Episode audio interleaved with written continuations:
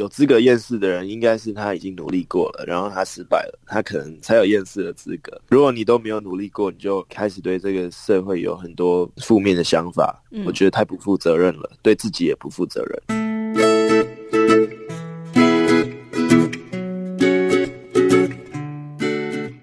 听今天的节目，别叫我文青，我是安安，我是雅雅。今天的安安要问雅雅一个问题：是你是草莓族吗？我是。为什么你是草莓族啊？因为大家都这么说，大家都说七年级生就是草莓族，那八年级生呢？烂哎。欸烂什么？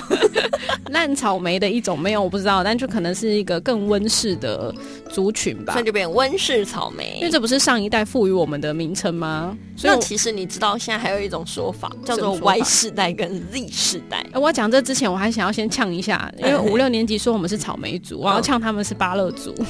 为什么是芭乐啊？因为听说芭乐族就是很固执啊，因为它很硬嘛，所以就是讲不听，就代表着那一个世代的人他都很难沟通。所以你想要骂谁？好了，我们不要这样彼此伤害了。地图炮是不是？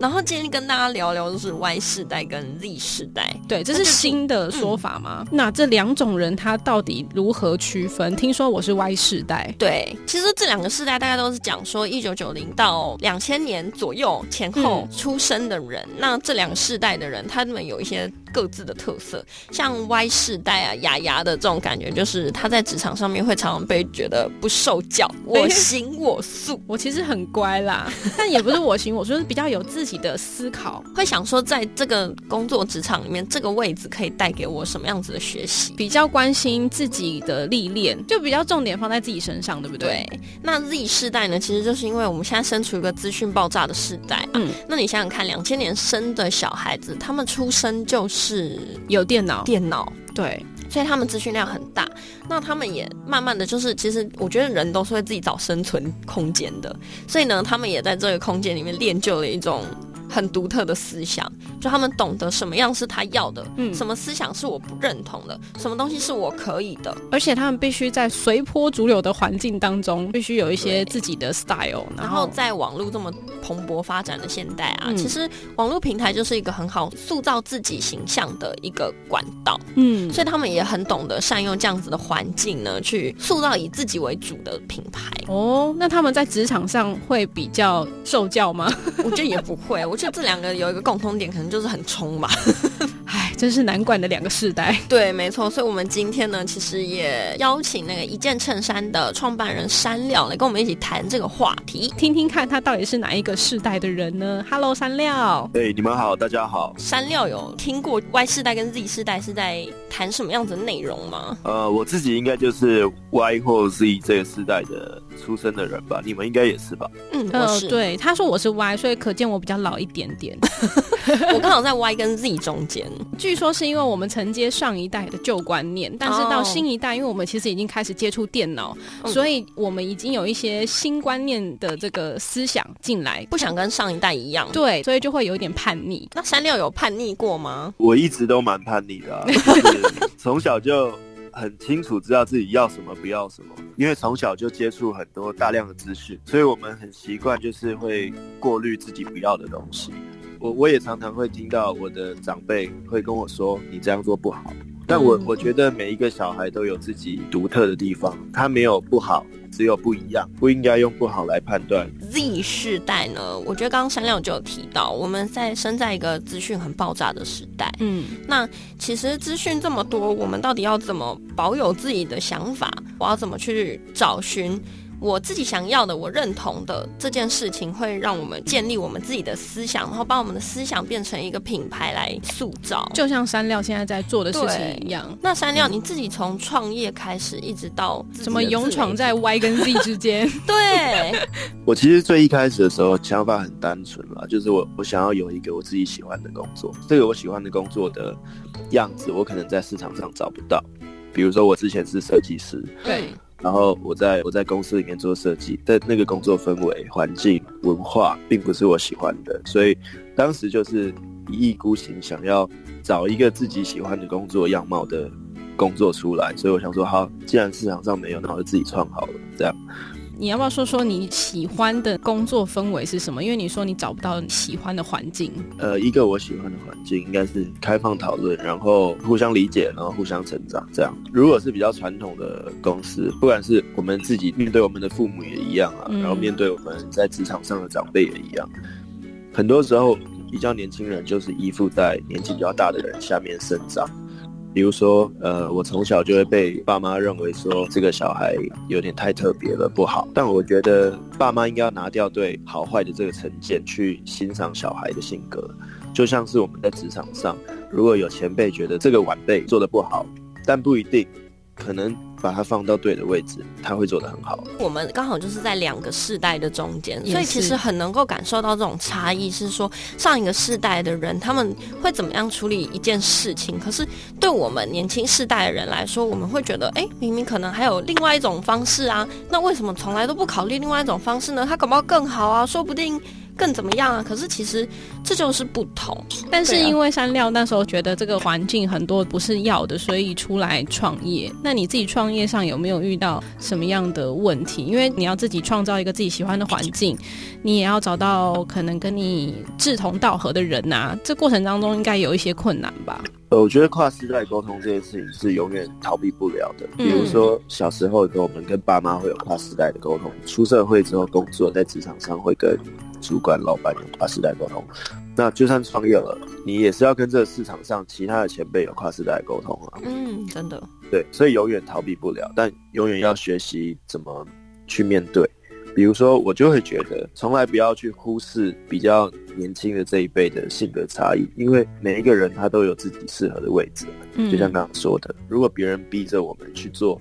自己做不到的事情，不如去把我们放在对的位置，我们就会一起快乐的成长。哎、欸，我很好奇是，那你如何在当一个老板的过程当中找到大家的位置？你要去了解每一个人的性格啊。比如说，我们是一间创意公司嘛，那企划部门有许多不一样性格的企划。嗯，如果他是一个男生啊，很直男的那种男生，很直男，我可能会把车子品牌、摩托车品牌给他做，他的企划给他做。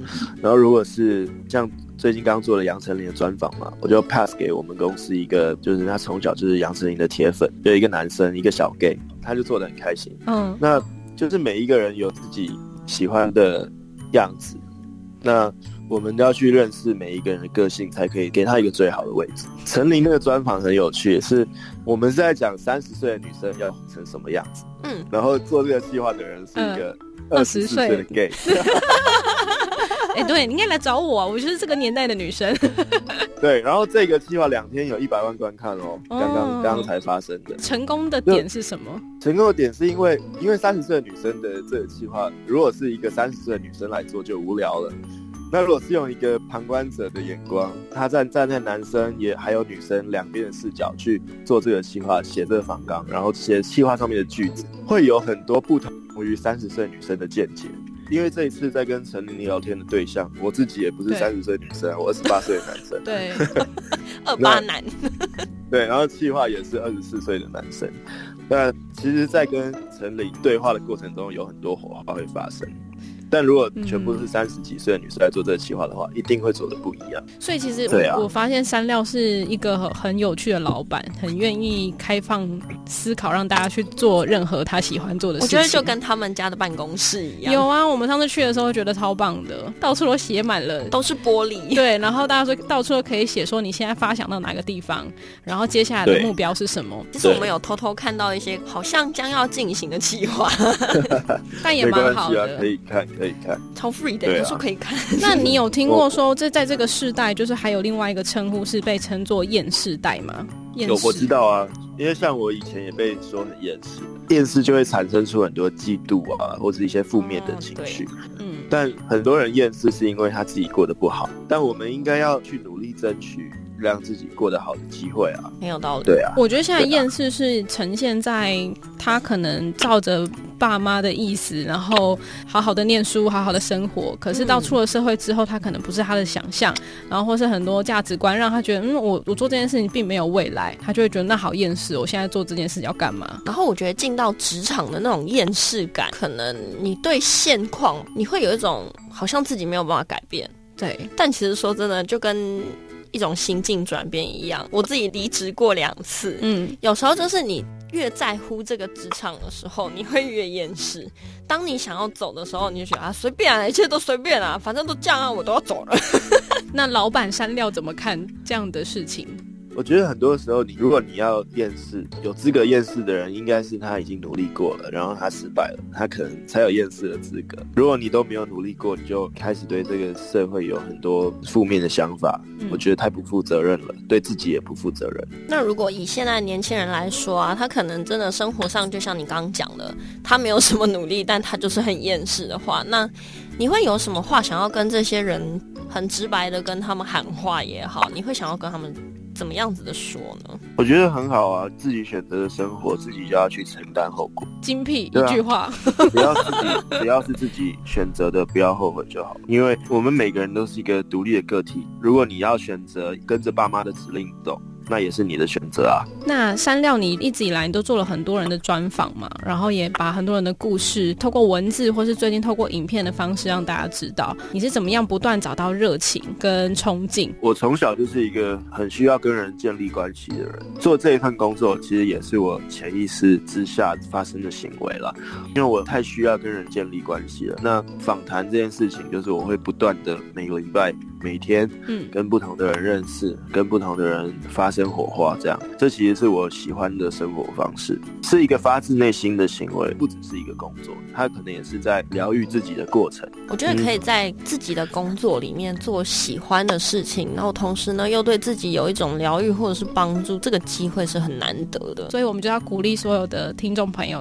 还有年轻人了。我觉得主要就是我们自己身为年轻人，究竟你在你的人生里面想要达成什么样子的目标？标山料都跟你说了，这个值得好好思考。每个人都不一样，嗯、如同山料说的，没有所谓的好或不好，而是你自己定义，或是你自己认为你适合哪个角色就去做吧。而且我觉得很重要的一个部分是啊，你要找到你自己心里喜欢的东西，你才有那种热情想要继续，不管是生活下去也好，或者是让你的人生过得更。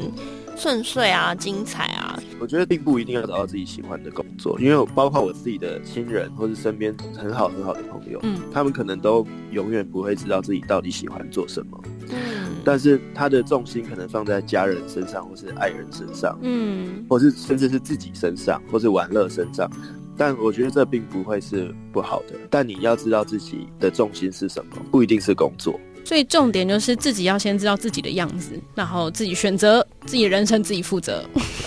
对啊，好精辟呀！这世代是什么其实不重要啦，重要的是你的日子怎么过，因为其他就是一个标签。嗯，好，那我们今天也谢谢山料，谢谢，谢谢大家。嗯嗯，今天的节目好好听哦！想要跟可爱的安安或雅雅互动聊天，或有展览活动募资的讯息提供，记得上别叫我文青粉丝专业。下一集 Coming soon。